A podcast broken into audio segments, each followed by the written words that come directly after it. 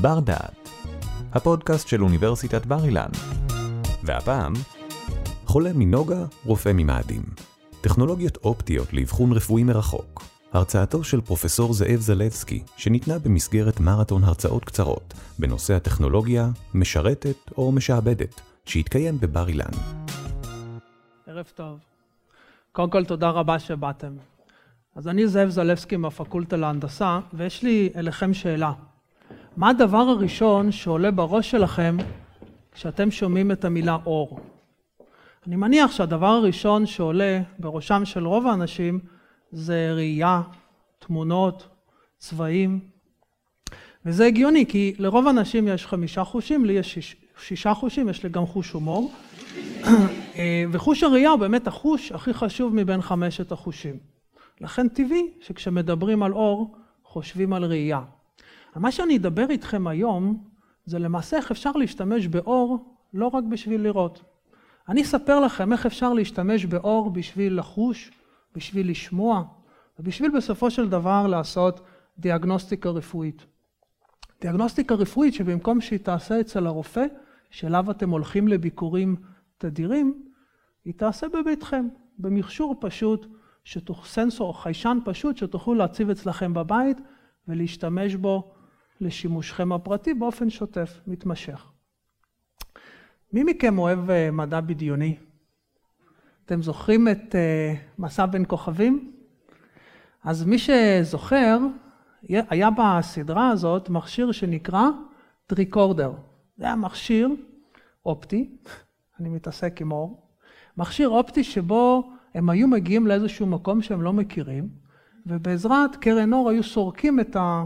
איזשהו נפח, או איזשהו חדר, או איזשהו, איזושהי ספינה, ומגלים האם יש בתוך הנפח שהם סרקו אותות חיים.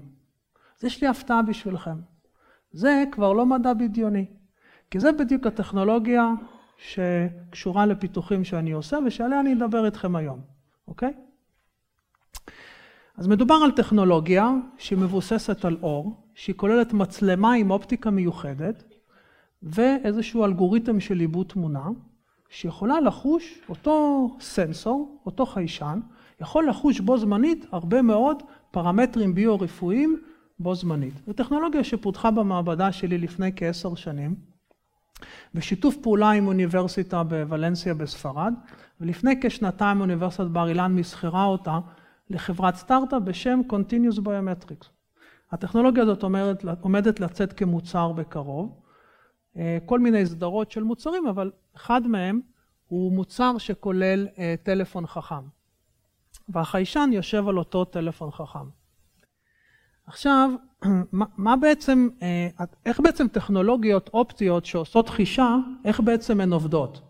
רוב הטכנולוגיות, אפילו לא אופטיות, שאתם נתקלים בהן ושעושים חישה של פרמטרים ביו-רפואיים, הם עובדים בצורה שהחיישן מותאם בעיקרון הפעולה שלו לאותו, לפיזיקה שמאפיינת אותו פרמטר ביו-רפואי שהחיישן בא לחוש.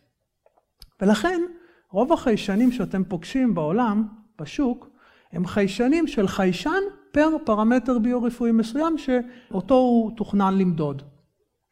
אנחנו ניסינו לחשוב בצורה אחרת, ניסינו לחשוב האם יש איזשהו פרמטר שיכול לאפיין הרבה מאוד פרמטרים ביו-רפואיים.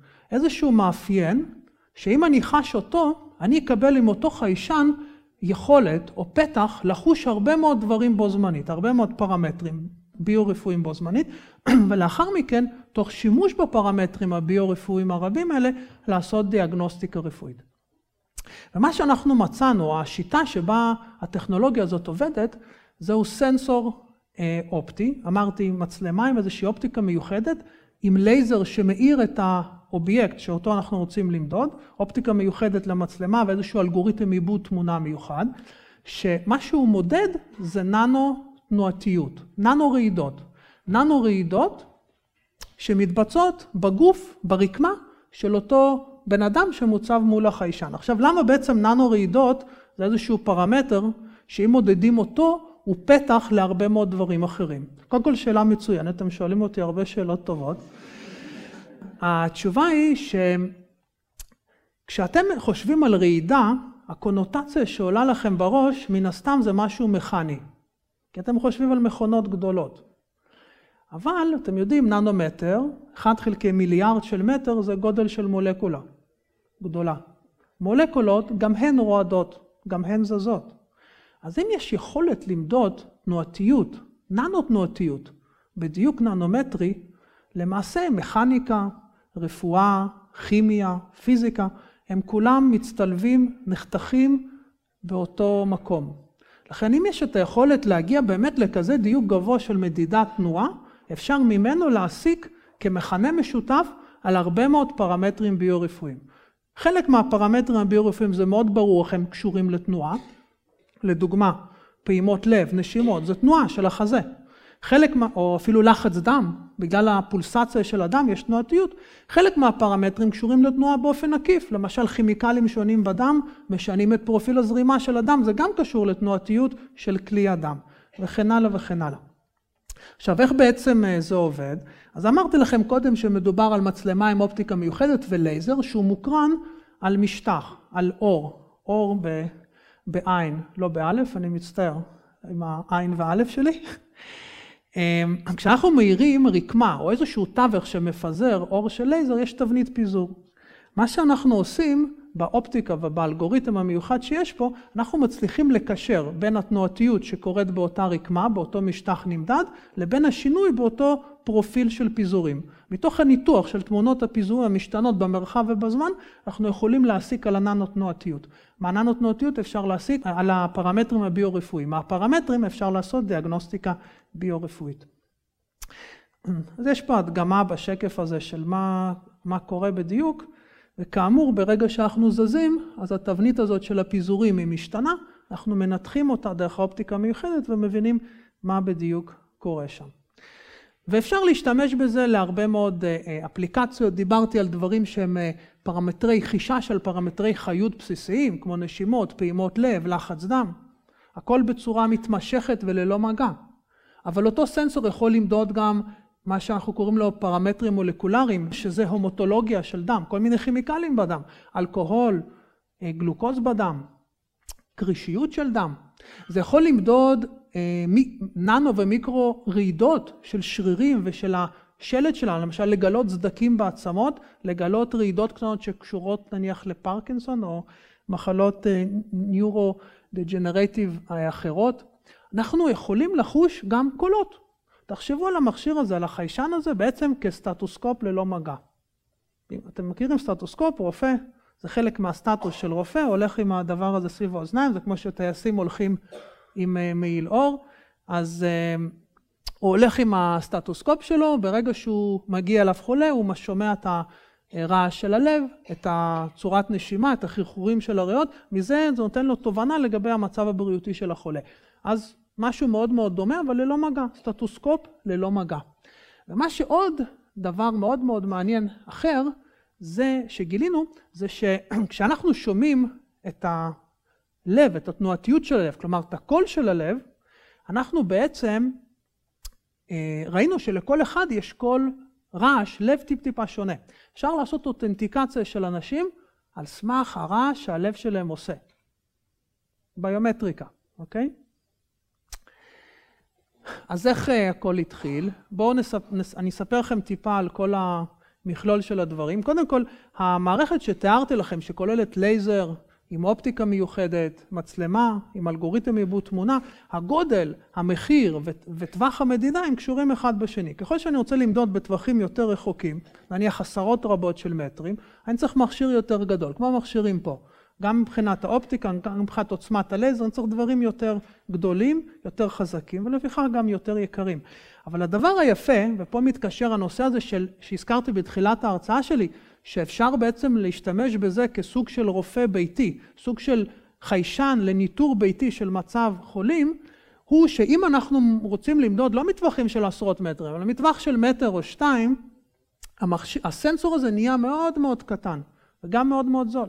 אפשר להכניס אותו, לעשות לו אינטגרציה להרבה מאוד מערכות אחרות, כמו טלפון חכם. אוקיי? אז, אז אמרתי לכם לפני כשנתיים, זה מוסחר לחברה, מבר אילן מוסחר לחברת Continuous Biometrics, ויש כל מיני עבי טיפוס שכרגע מתממשים לתוך מוצרים.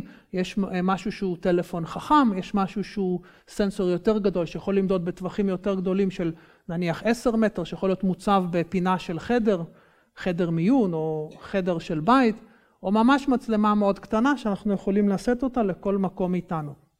ויש מגוון רחב של אפליקציות, להציב את זה בתוך בית, בתוך אוטו חכם, לנטר הפרעות שינה, כמו סליפ אפניה, זו היום בעיה מאוד אה, משמעותית בעולם המודרני, לנטר כל מיני תנועתיות של שרירים, שאפילו התנועתיות הזאת היא לא נראית לעין, אבל בדיוקים שאני, שאני סיפרתי לכם, כן אפשר להבחין בה. בואו נעבור על מספר דוגמאות, זו דוגמה של אחד האנשים שעובד איתי, שהוא נמצא מול הסנסור, אתם רואים פה עשן. אגב, אני שמח שאתם מעלים את הנקודה הזאת, העשן זה לא עשן שיוצא מהסנסור, זה לא שהסנסור נשרף. המטרה פה הייתה בכוונה לייצר עשן בין הסנסור לבין הנמדד, כי רוב החיישנים שעובדים על דימות, על imaging, הם צריכים לראות טוב, הם צריכים לקבל תמונה ברזולוציה טובה. פה מדובר על ניתוח של תבניות אור מפוזרות, לא צריך לראות. כלומר, צריך שאור יגיע לבן אדם שאותו מודדים ויחזור חזרה לסנסור, אבל הוא לא צריך להיות באיכות של תמונה, לא צריכה להיות רזולוציה. לכן גם אם יש תווך מפזר כמו עשן, אין שום בעיה למדוד דרכו. אתם רואים שהבן אדם נעמד מול הסנסור, זה ה output שמופיע על המסך, זה לא, זה אמיתי, כן? זה ה output שמופיע על המסך של המחשב או הטלפון החכם. יש פה קודם כל אותנטיקציה, מזהים מי הבן אדם מתוך ה database, הפנים שלו מופיעות. יש מדידה של הפעימות לב שלו, מספר הפעימות, אבל גם צורת הפעימה, זה נקרא פונוקרדיוגרמה, אז יש לזה משמעות רפואית. יש גם אלקטרוקרדיוגרמה, זה סיגנלים חשמליים של הלב, יש להם משמעות רפואית יותר גבוהה, אבל גם לפעימה המכנית, לרעש המכני של הלב יש משמעות רפואית, וזה סיגנל של נשימה. וזה מודד גם עוד פרמטרים, כמו לחץ דם וכדומה. זה דוגמה של שימוש בסנסור לאפליקציות אחרות, למשל פה זה ניטור של הפרעות שינה, סליפ אפני, הזכרתי קודם, זה נורא נחמד, זה בן אדם שעובד באותה חברת סטארט-אפ שאליה מוסחרה הטכנולוגיה, מה שהוא עושה, הוא מתעסק בהפרעות שינה, הוא מגיע בבוקר לעבודה, הולך לישון ומודדים עליו את כל הפרמטרים, חוזר הביתה לאשתו בערב, תשמעי, היה לי יום מה זה קשה בעבודה, קראו אותי, באמת, עבדתי המון שעות. אז הוא ישן, הוא שוכב, מנטרים את ה... עם הסנסור של הלייזר שהזכרתי לכם, מנטרים פרמטרי חיות שונים שלו, לחץ דם וכדומה. במקביל, מאוד חשוב כשעושים אה, ניסויים רפואיים, כשעושים מדידות רפואיות, זה גם למדוד סיגנל רפרנס במכשיר קיים כדי לוודא שמה שאתה מודד נכון. אז יש פה מכשירי רפרנס שמחוברים עליו. יש בהתחלה גם איזשהו תהליך של קיול שצריך לעשות אחת לכמה שבועות בשביל להתאים את המדידה ביחידות של, פר, של, של מכשיר הרפרנס למדידות שהסנסור שאני הזכרתי, סיפרתי לכם עליו, מבצע. פה מבצעים מדידה של לחץ דם, יש פה סנסור אחד, יש סנסור אחד שלא רואים אותו שמוצב מול הבן אדם ומאיר פה על החזה שלו, ומתוך המדידה הזאת מסיקים על הלחץ דם. זה עוד דוגמה של איך עושים את המדידות, זה למשל, זה במעבדה שלי בוצע, זה התבנית פיזורים, זה אני מאיר עם אור הלייזר על היד, ומתוך הפרק כף היד אני מבצע את המדידות שלי, זה שני אנשים שונים, רואים באמת שפרופיל הפעימות לב שלהם הוא פרופיל אה, שונה. פה מודדים לחץ דם, מחברים לבן אדם אה, את המכשיר, את השרוול, כמדידת רפרנס, וזה הגרף הירוק, והגרף הכחול זו מדידה במכשיר האופטי, רואים שהם אה, משתלבים טוב אחד עם השני. והאפליקציות פה הן באמת כמעט אינסופיות, כי שוב, הפרמטר שדרכו עושים את המדידה הוא באמת משותף, המכנה משותף להרבה מאוד דברים ביו-רפואיים. למשל, אני אגיד לכם בסוגריים, אחד הדברים שאנחנו חוקרים עכשיו בבר אילן, זה איך להשתמש בטכנולוגיה הזאת בשביל לנטר בצורה לא פולשנית פעילות אה, מוחית, אוקיי? כי גם שם יש קשר לננו תנועתיות. אז פה זו עוד דוגמה של ניסויים, בן אדם נמצא מול הסנסור, הוא מכווץ את השריר שלו, ורואים, פה עושים את המדידה, רואים את הקפיצות האלה כל פעם שהוא מכווץ. פה זה שרירי לסת, כל פעם שהוא מכווץ את השרירים יש קפיצה במדידה. אה, או תנועה של עיניים. זה למשל דוגמה למדידה שהיא תחליף למכשיר שנקרא דופלר אולטרסונוגרפי. זה מכשיר רפואי שמודד זרימה לתוך של דם לתוך אה, כף רגל, די קשה למדוד, אתה צריך רופא, צריך למרוח ג'ל, צריך לכוון, מאוד קשה. אצלנו מסתכלים מרחוק על הכף רגל, לא לכוון, לא שום דבר, זה הסיגנל שמקבלים, מאוד דומה לסיגנל של הדופלר אולטרסונוגרפי. הטכנולוגיה היא כל כך מדויקת, הדיוק הזה, הננו, למדידת הננו תנועתיות, הדיוק הזה הוא כל כך גבוה, שלמעשה לא צריך אפילו למדוד ישירות מהבן אדם. אפשר למדוד מהמזרן שעליו הבן אדם שוכב, ועדיין לקבל מדידה. עשינו בדיקה שבה בדקנו, אם אתה לובש שכבות של אה, בגדים, כמה שכבות אתה יכול ללבוש, שעדיין אפשר, למרות שמודדים מהבגד, למדוד את אותם ננו תנועתיות שמתקשרים לתוך ה... לפרמטרים הביו-רפואיים, וראינו שעד שבע שכבות של בגדים זה עדיין בסדר. אתם רואים פה את המדידה מהמזרן, ופה זו דוגמה שמסבירה לכם את ההבדל בין זה אלקטרוקרדיאגרם, זו המדידה הרגילה של הפעילות החשמלית של הלב, זה פונוקרדיאגרם, מדידה של הרעש של הלב במכשיר רפרנס רפואי, וזו מדידה שלה, שלנו, שאתם רואים שיש דמיון רב בינה לבין הפונוקרדיוגרמה. לפני שאני אסיים, אני אספר לכם איך בעצם אה, דברים התחילו. למעשה, זה שקף שמבטא את הניסויים הראשונים שעשינו עם הטכנולוגיה הזאת שפיתחנו. רוצה לספר לכם טיפה על המוטיבציה, כי המוטיבציה לפתח את הטכנולוגיה הזאת לא הייתה מוטיבציה של חישה ביו-רפואית. מה שאנחנו באמת רצינו לעשות, זה לנסות לשמוע בעזרת אור מרחוק. האמת, ראיתי סרט אה, אה, פעולה, ובסרט הזה דובר על טכנולוגיה שהיא אמיתית, שפותחה בשנות ה-70 במזרח אירופה, שבאותה טכנולוגיה יושבים אנשים בתוך חדר, הם מדברים, כשהם מדברים הדיבור שלהם יוצר גלי לחץ, הם מרטיטים חלון שיש באותו חדר, הזכוכית רוטטת. יושבים בחוץ אה, אנשים שיש להם מכשיר שנקרא אינטרפרומטר, מאירים עם קרן לייזר על החלון, רעידות החלון הן מאפננות את קרן הלייזר, האור של הלייזר שחוזר מנותח עם האינטרפרומטר והם יכולים לשמוע מה נאמר בתוך החדר. אבל מה החיסרון של אותה טכנולוגיה? היו לה ארבע חסרונות שהם היו מוטיבציה למה שניסינו לעשות פה. קודם כל, כשמדברים, קודם כל אינטרפרומטר זה לא מכשיר כל כך נייד, הוא מאוד רגיש. אתה מזיז אותו ממקום למקום, הוא, הכוונון שלו מתקלקל. אבל ניחא. שתיים, היה צריך לעשות את המדידה בדיוק בגובה של החלון, כי אם אתה לא נמצא מול החלון עם המכשיר, האור שהקרנת, אור הלייזר לא חוזר אליך. נניח גם זה פתיר. הבעיה השלישית זה שאותה טכנולוגיה, כש, כשאנחנו מדברים כמה אנשים בו זמנית, אז מה. הרעידות של החלון זה סכום הסיגנלים של הדיבור שלנו. ואם יש דובר ורעש, אז הרעש ממסך על הדיבור. לכן בישראל הטכנולוגיה היא לא הייתה עובדת. אצלנו מדידה היא מאוד מאוד ישירה. ודבר אחרון, קורה לפעמים שהבן אדם שאתה רוצה לשמוע אותו מדבר, באותו יום ספציפי, כשהוא יצא לרחוב הוא שכח לקחת את החלון ולהחזיק מול הפנים שלו, שתוכל למדוד עליו את המדידה. כי אותה טכנולוגיה דרשה משטח קשיח. ואנחנו פיתחנו דברים, טכנולוגיה שיכולה למדוד מאור, ממשטח רך, ולבצע מדידה כיוונית של רעידות ושל פרמטרים ביו-רפואיים. תודה רבה על ההקשבה שלכם. תודה שהאזנתם לנו. באפליקציית בר דעת תמצאו עוד הרבה פודקאסטים מרתקים, גם בנושאים דומים וגם בתחומי ידע שונים לגמרי. בואו לגלות אותם. בר דעת, אפליקציית הפודקאסטים של בר אילן, משפיעים על המחר, היום.